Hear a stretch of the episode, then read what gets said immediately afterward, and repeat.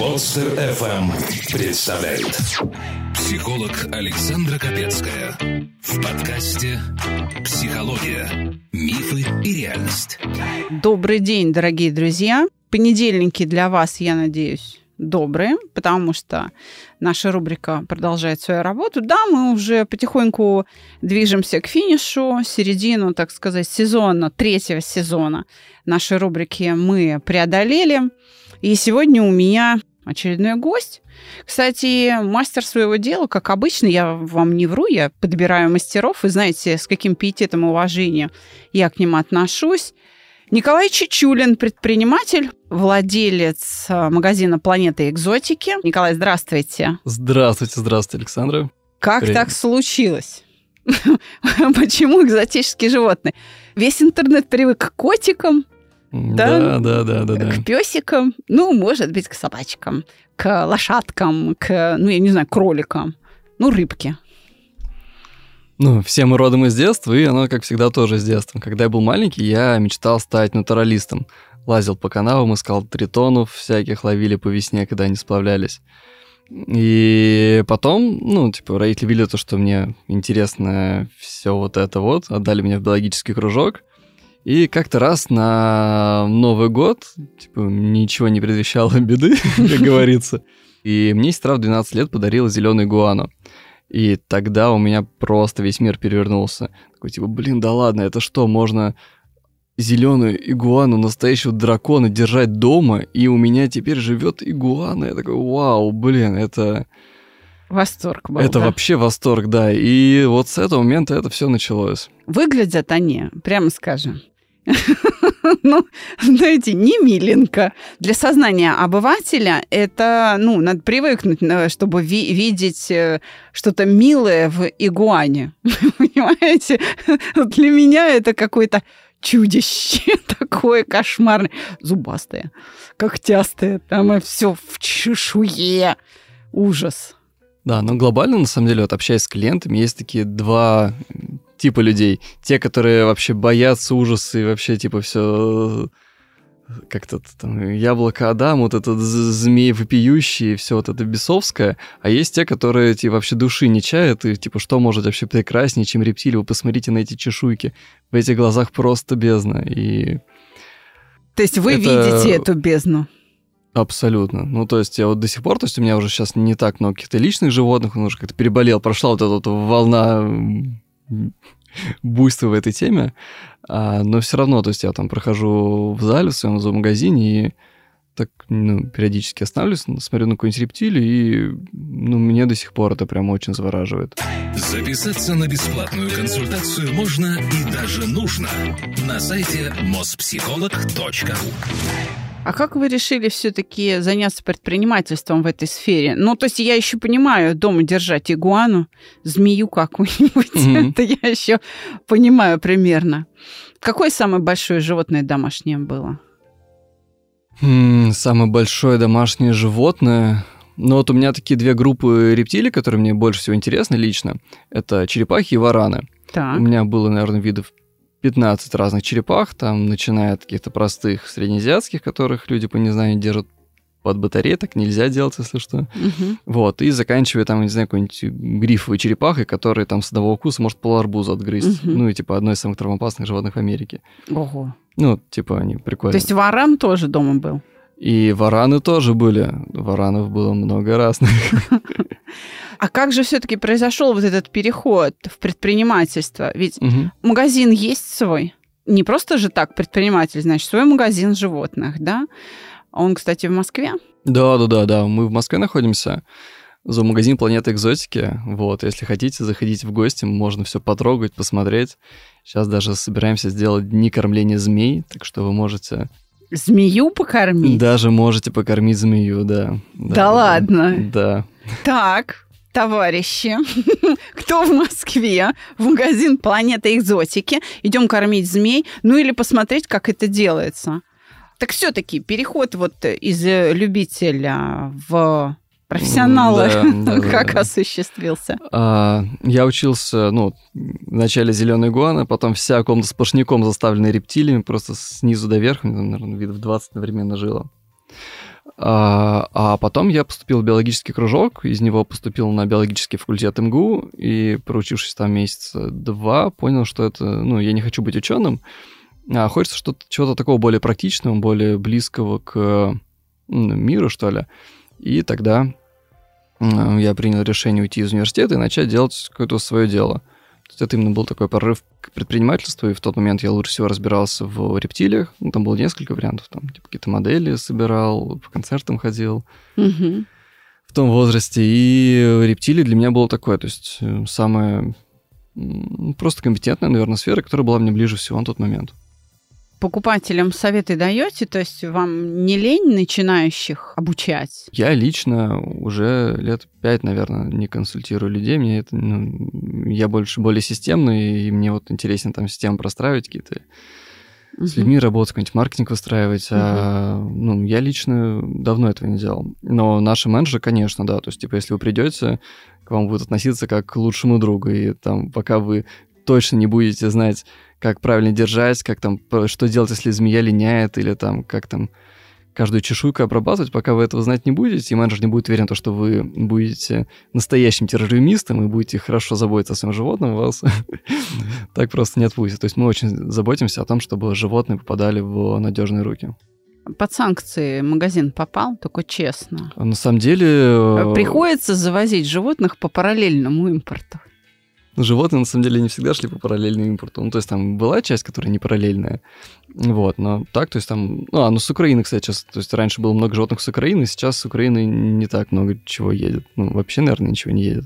Мгм. Вот раньше, ну, то есть рептилии, они практически все, там, 90% это то, что в неволе разводятся. То есть это много-много-много поколений, разведенных в неволе.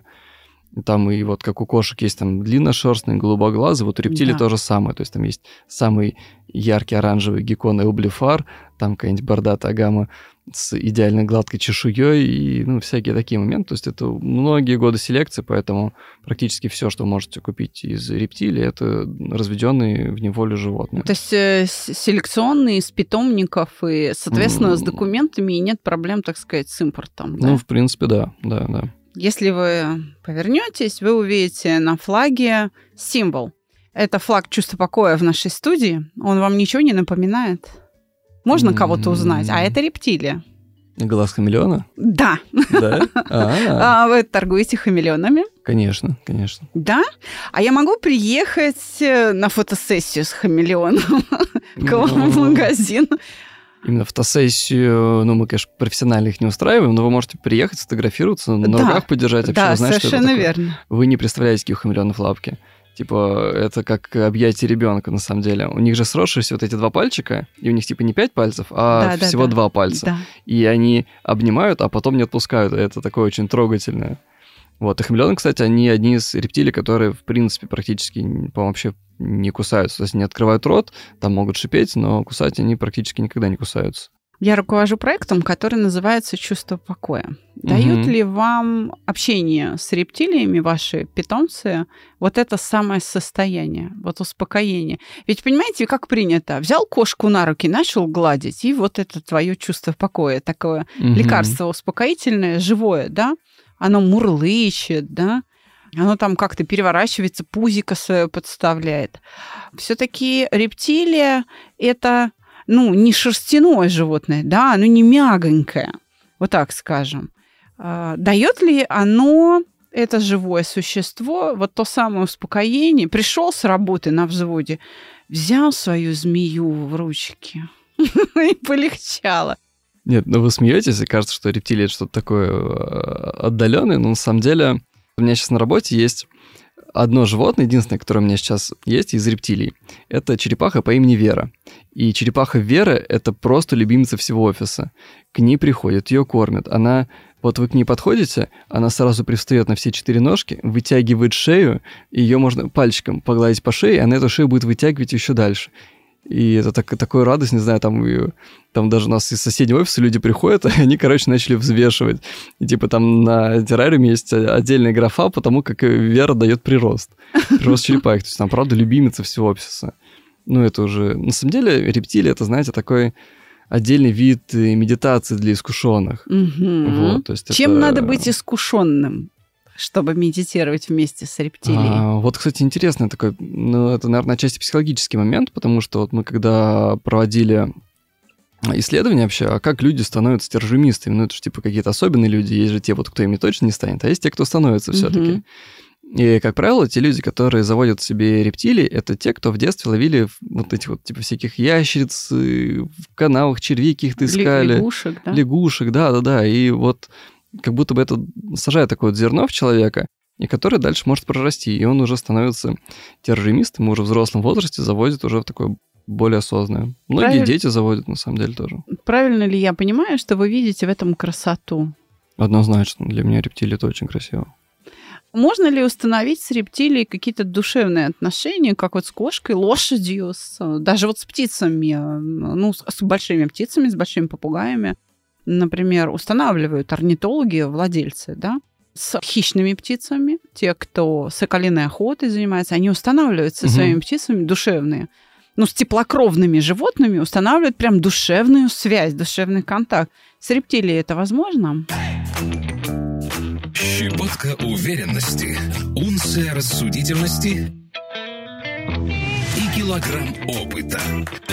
Выдаются без рецепта в рубрике «Народная аптека». А вот вы как физиолог, скажите, как называется отдел мозга, который отвечает за, за эмоции, за проявление эмоций? Что мы называем тогда проявлением эмоций? Потому что эмоции это система функциональная, которая включает и кору, и диэнцефалический аппарат, и э, рабочие системы, секреторные, моторные компоненты и так далее. Что, тогда что мы называем? Если мы говорим про центр удовольствия, это одно. Или про центр неудовольствия, это другое. А эмоция сама по себе – это функциональная система, пардоньте. То есть это не только мозг, это не только корковые, подкорковые Мгм. процессы, это и весь остальной организм. Ну да, как дальнейшая реакция, согласен. Ну вот есть это вот супер заезженное понятие про рептильный мозг. Вот у рептилий, у них рептильный мозг. И рептильный мозг это, ну, там, типа, бей-беги и, ну, прямая реакция. То есть холодно дернул, жарко, там тоже руку убрал, там Мгм. тепло, подошел, погрелся. И рептилии это все, у них нету вот этого центра, который отвечает за эмоции. Поэтому с вашей стороны, конечно, да, вы можете там привязаться к рептилии как, ну, к любому, по сути, предмету, к чему-то такому. Вот. То есть Насколько... это всегда односторонняя связь. А, животные привязываются, но у них это немножко по-другому выглядит. То есть у них это больше на рефлекторном уровне. Дверка открылась, или человек зашел, значит, скоро будет еда. Типа, здорово, Мгм. он такой, типа, о, класс, дай еды. Ну и как бы человек интерпретирует это как, типа, «О, оно меня любит. Мгм. Но по большому счету это ну, немножко другое, чем там привязанность у кошек или собак, или у людей к человеку, тем более. Тогда Это это все-таки, да, тогда это все-таки сложнее. Это, понимаете, когда нет вот этой ответной реакции, ты либо ее приписываешь, и тогда ты продолжаешь, да, общаться с рептилией, как бы ты в неведении в этом смысле, потому что ты в иллюзии пребываешь, да. Либо ты это осознаешь, и тогда это абсолютно бескорыстная любовь, потому что она абсолютно односторонняя, и все. Все-таки владельцы кошек, они имеют обратную реакцию. То есть кошка, она может мыслить, очень сложно мыслить, она может даже разрабатывать определенную стратегию поведения с тобой, где-то тебя проучить, где-то тебя пожалеть. А, то есть они, теплокровные, а, могут демонстрировать довольно сложные формы поведения. Наверное, для человека, который решил завести рептилию, стоит оценить свою способность любить.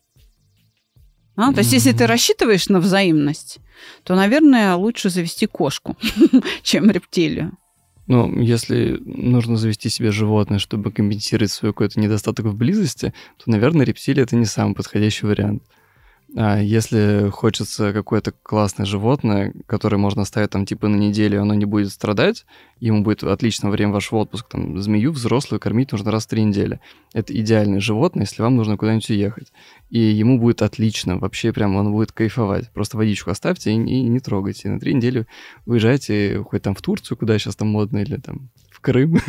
Целый месяц, почти что целый месяц Да, и- свободы, да. И в этом плане рептилии, они, ну, то есть, типа, это, ну, на мой взгляд, это вообще самые простые животные, которых только можно, в принципе, придумать. Тогда я вам предложу попробовать помочь, ну, не рептилии, кому-то посложнее. Кому же? Да, живому человеку. Хм. И примерить на себя роль психолога. Мгм. Да, на нашей рубрике мы разбираем письма, и если вы готовы, то я вам сейчас такое зачитаю. Ну, давайте попробуем. Всем привет! Мне хотелось задать вопрос на Блиц, но, оценив его масштаб, решила написать письмо. В моей жизни нет авторитетных людей, на мнение которых я могла бы опираться. Но вам я верю. Вряд ли мы познакомимся когда-то в жизни, вряд ли я приду на какой-то курс к вам, но я люблю вас. Спасибо большое. Мне еще нет 30. У меня 4 ребенка, и вся жизнь впереди, как мне кажется. Окружающие считают, что теперь заниматься мне нужно только детьми. А мне хочется ухаживать за собой, работать, учиться, дружить, развиваться, жить жизнью полной приключений. На этом фоне часто возникает непонимание и разногласия. Но разве рождение детей должно ставить крест на всем остальном? Разве не лучше деткам, когда их мама прикольная и яркая, понимает что-то в современном мире и нравятся их друзья? Моя мама была полной противоположностью. Она никогда не заботилась о себе, не имела друзей, не любила работу.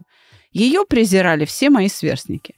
Мне всегда хотелось, чтобы моя мама была немножечко такой, какой я сейчас хочу быть, вопреки всем посторонним взглядам. Возможно, я ухожу в другую крайность. Но какой должна быть мама и как стать таким человеком? Как вам такая задачка? Ты взрослый человек, и у тебя взрослые проблемы. Все сложно, и не знаешь, как их разрешить. Перестань трепать себе нервы. Присылай свои истории в WhatsApp или Telegram на номер 8 968 990 0880 с пометкой «Аптека». И укротители сложностей сделают это за тебя. Ну это интересно на самом деле, конечно. Вы бы такую маму хотели? С четырьмя детьми, ну, как бы, не знаю. Даже не с четырьмя нет. детьми, а мама, которая прикольная, яркая. Я не знаю, что она имеет в виду, но, видимо, она, ну, не просто там ярко э, одевается, и она mm-hmm. ухоженная, а она может быть, ну, допустим, э, на роликах там катается, там еще какие-то нелегкие, может, она там на байдарках сплавляется. Ну, вполне возможно, что это mm-hmm. именно так. Вот как вам? А, ну, блин, говорить про маму, конечно, я бы хотел. Это довольно сейчас как-то странно. Хорошо, если бы ваша жена была такой мамой вашим детям? А, мне кажется, то, что для ребенка очень важно, чтобы мама была настоящей, чтобы она была живой и ну, раскрывалась в том векторе, в котором она хочет раскрываться. И, а дальше там будет эта яркость или, наоборот, серость, или там сидение в библиотеке или поход по модному магазину, ну какая разница? Важно, чтобы это было что-то настоящее. И я бы хотел, на самом деле, свою маму учиться тому, как э, не, ну, не быть ярким или не, не быть ярким, а тому, как быть ну, действительно настоящим и жить свою жизнь, а не жить там противоположность маминой жизни, как это звучит в письме угу. явно. Ну, то есть, если бы ваша жена, допустим, выходила на прогулку так, один ребенок на велосипеде, там двухколесном, другой на трехколесном, который помладше. Самый младший в коляске, а мама на роликах с ними, тремя. То есть вы были бы не против. Вы как бы считаете, а что плохого, отличная мама, приспособилась. Ну, у меня, наверное, очень странное отношение с безопасностью, поэтому мне, да, ну, как бы, если выжил, то молодец. Не, ну, конечно, не настолько, но ну, мне нормально, лично мне. Наверное, да, это неправильно, но или вот лично мне нормально, да. А в чем сомнение? Вот я считаю, что это правильно. Понимаете, ведь, э, ну, как говорят в народе, хочешь жить, умей вертеться. И да, современные реалии... молодец, да. Да, а современные реалии, они требуют действительно от матери несколько иных навыков, материнских именно навыков. То есть умение ездить на велосипеде вместе с детьми, совершать вот эти прогулки, учить их использовать эти предметы повышенной опасности, да, средства повышенной опасности, там, горный велосипед, да, скажем, или а, роликовые коньки. То есть, если мама этим всем владеет, сопровождает детей и тем самым, подавая пример, обучает их, с одной стороны, ловкости, с другой стороны, а, безопасности, да, то есть каким-то ограничением, вот чего делать не надо. С третьей стороны, что очень важно, общению, как правильно а, общаться в семье, да, она поддерживает угу. свой авторитет перед детьми, по сути, это необходимость для современной матери. Но вот... Р- разделять вот э, такого рода у- увлечения детей. Мгм. Ну вот то, что могу про себя сказать, наверное, вот мои родители, например, они всегда давали мне очень много свободы, и это то, за что я им просто безумно благодарен. Они всегда давали мне получить какой-то свой опыт и пройти, ну, просто, ну, там, типа, я чего-то хочу, и, во-первых, у меня появляется возможность осуществить вот это какое-то свое хотение, там, может быть, я ударюсь, может, это, не знаю, в яму свалюсь или там что-то еще со мной произойдет, но я всегда получал опыт и получал реальную обратную связь от мира. И я думаю, что это вот тот ключевой навык открытости к миру, к какому-то исследованию, который я сейчас применяю в бизнесе. Потому что, ну, типа, вот я захотел сделать бизнес, пошел сделал бизнес. Ну, типа, для меня это уже что-то очевидное. То есть, типа, у меня никогда не было такого, что, типа, Коль, что-то нельзя. Для меня ну, такого, в принципе, особо даже не было. Она, когда говорит о себе, автор письма, Мгм. она говорит о том, что а, у моей мамы не было любимой работы, не было друзей. Вот она с нами, там, с своими детьми возилась и только. И, так сказать, ее жизнь замкнулась на детях. И автор письма считает, что это неправильно. А вы как думаете? А, Правильно или неправильно, блин, не знаю, но нету правильного или неправильного.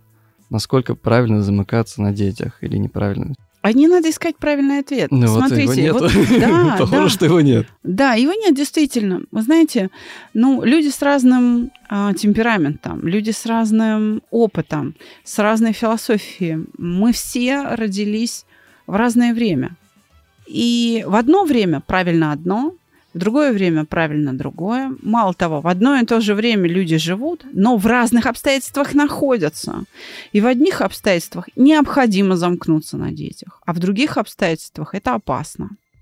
И совершенно правы вы, Николай, а, в том, что, ну, нет вот этого правильного ответа. Иными словами, вот я, как профессиональный психолог, могу этой барышне и всем остальным мамам, которые вот думают, а так они себя ведут не так, сомневаются в своем материнстве, да, а, сказать следующее. Лучше вас никто не знает, как вам эту жизнь прожить.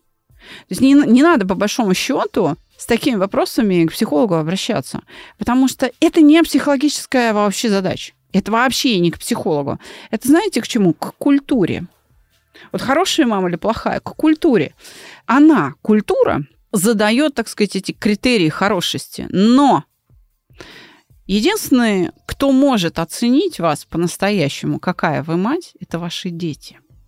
И если то, как вы живете, вот с этими байдарками, с этим там э, внешним видом, что вы все время ухоженные, вы, э, вам там будет 50 лет, а вы будете ходить на шпильках в мини-юбке с худенькими тонкими ножками, там, ну, то есть подтянутые. Э, у моего зятя мама в 65 лет нунчаки крутит. У нее плоский живот, кубики на животе, и она вообще... Хотя заслуженный учитель русского языка на минуточку. Вот, ну, на пенсии, да? Живенько, живенько, Да, прикольно. и, конечно, он прям несет вот это, знаете, в мир. Это моя мама. То есть она для него и даже вот благодаря этому авторитет. То есть не просто потому, что она моего зятя воспитала, там в люди вывела, а потому что еще вот он стоит рядом с ней и говорит, вот это моя мама. Да, ну, вот представить себе атлетически сложную пожилую женщину. Она практически выглядит как бегунья, понимаете? Я еще раз говорю, нунчаки крутит. Я не шучу сейчас, да? Круто, Да, круто, круто. То есть это необходимость, понимаете? И оценить, хорошая она мать или плохая, может только сын. Поэтому еще раз подчеркну, подобного рода вопросы, девчонки, когда вы задаете профессиональному психологу, вы их задаете не по адресу. Вы либо своих детей об этом спрашиваете, да, либо обращайтесь к культуре, но культура может ошибаться. Вот так скажем. То есть культуру иногда надо преодолевать, потому что основной критерий того, хорошая вы мама или не очень, это счастье ваших детей. Если ваши дети здоровы, счастливы, если они абсолютно адаптивны, то есть они встраиваются в эту реальность, они с этой жизнью в состоянии справляться благодаря вашему примеру и воспитанию, то ради бога. Любая модель материнства, которая к этому результату приводит, правильная. Она повышает живучесть своих детей. Наша задача всегда помнить о теории эволюции Дарвина.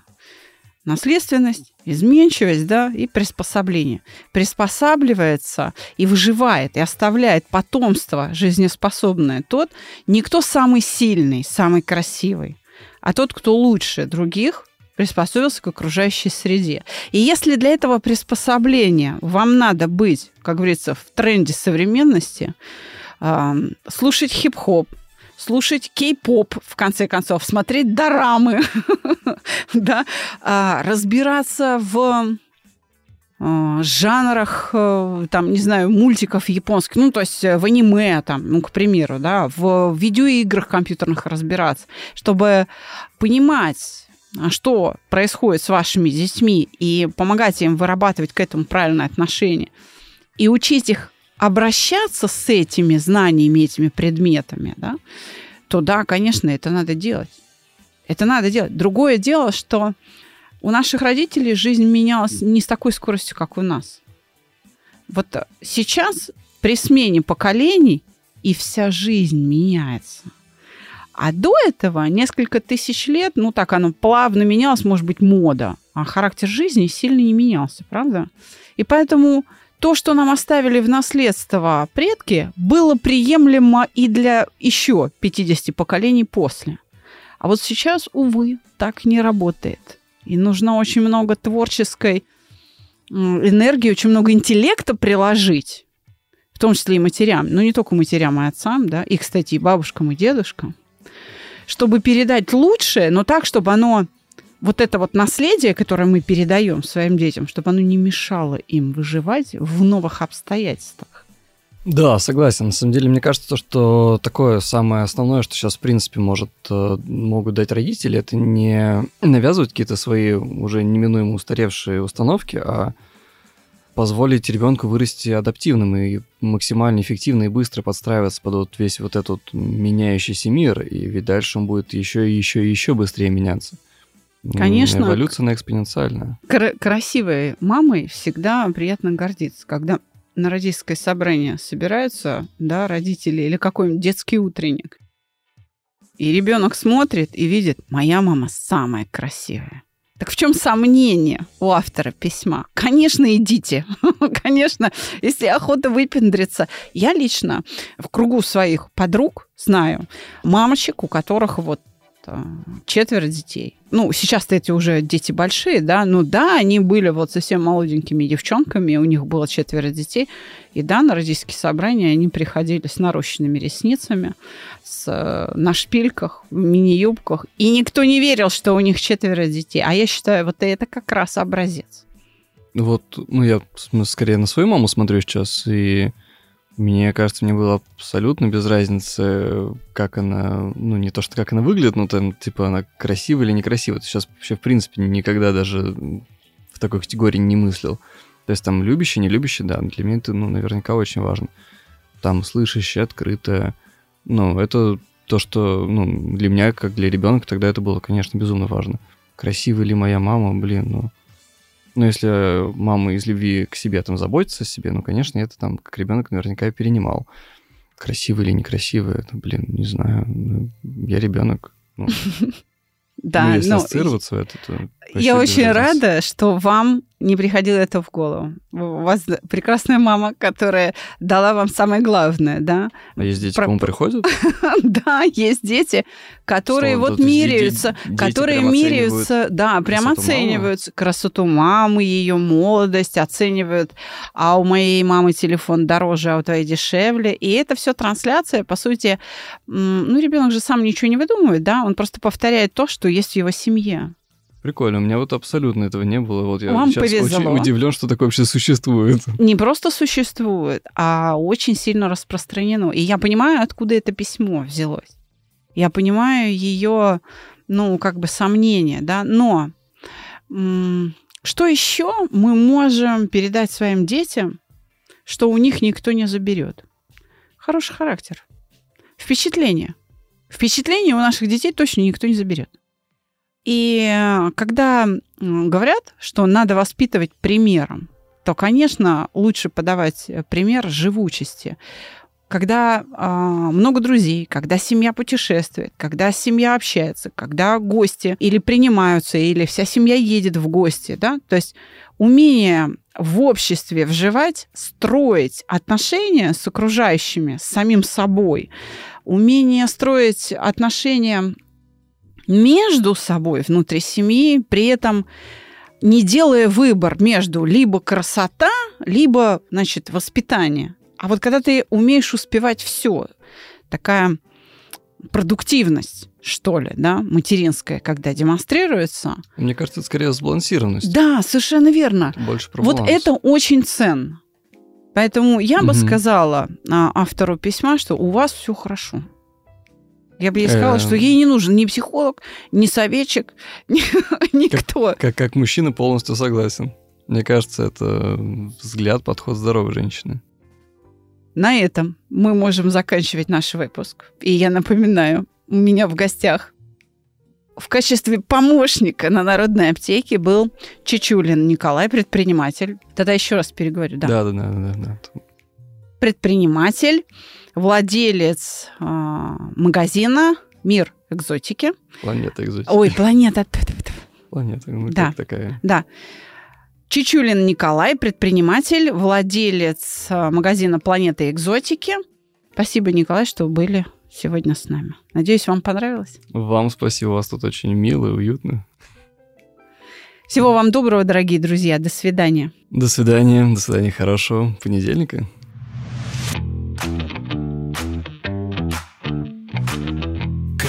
Понедельник мы разбираем с новым гостем новую историю в подкасте «Психология. Мифы и реальность». Подписаться и слушать нас на любом устройстве можно по короткой ссылке в описании каждого выпуска.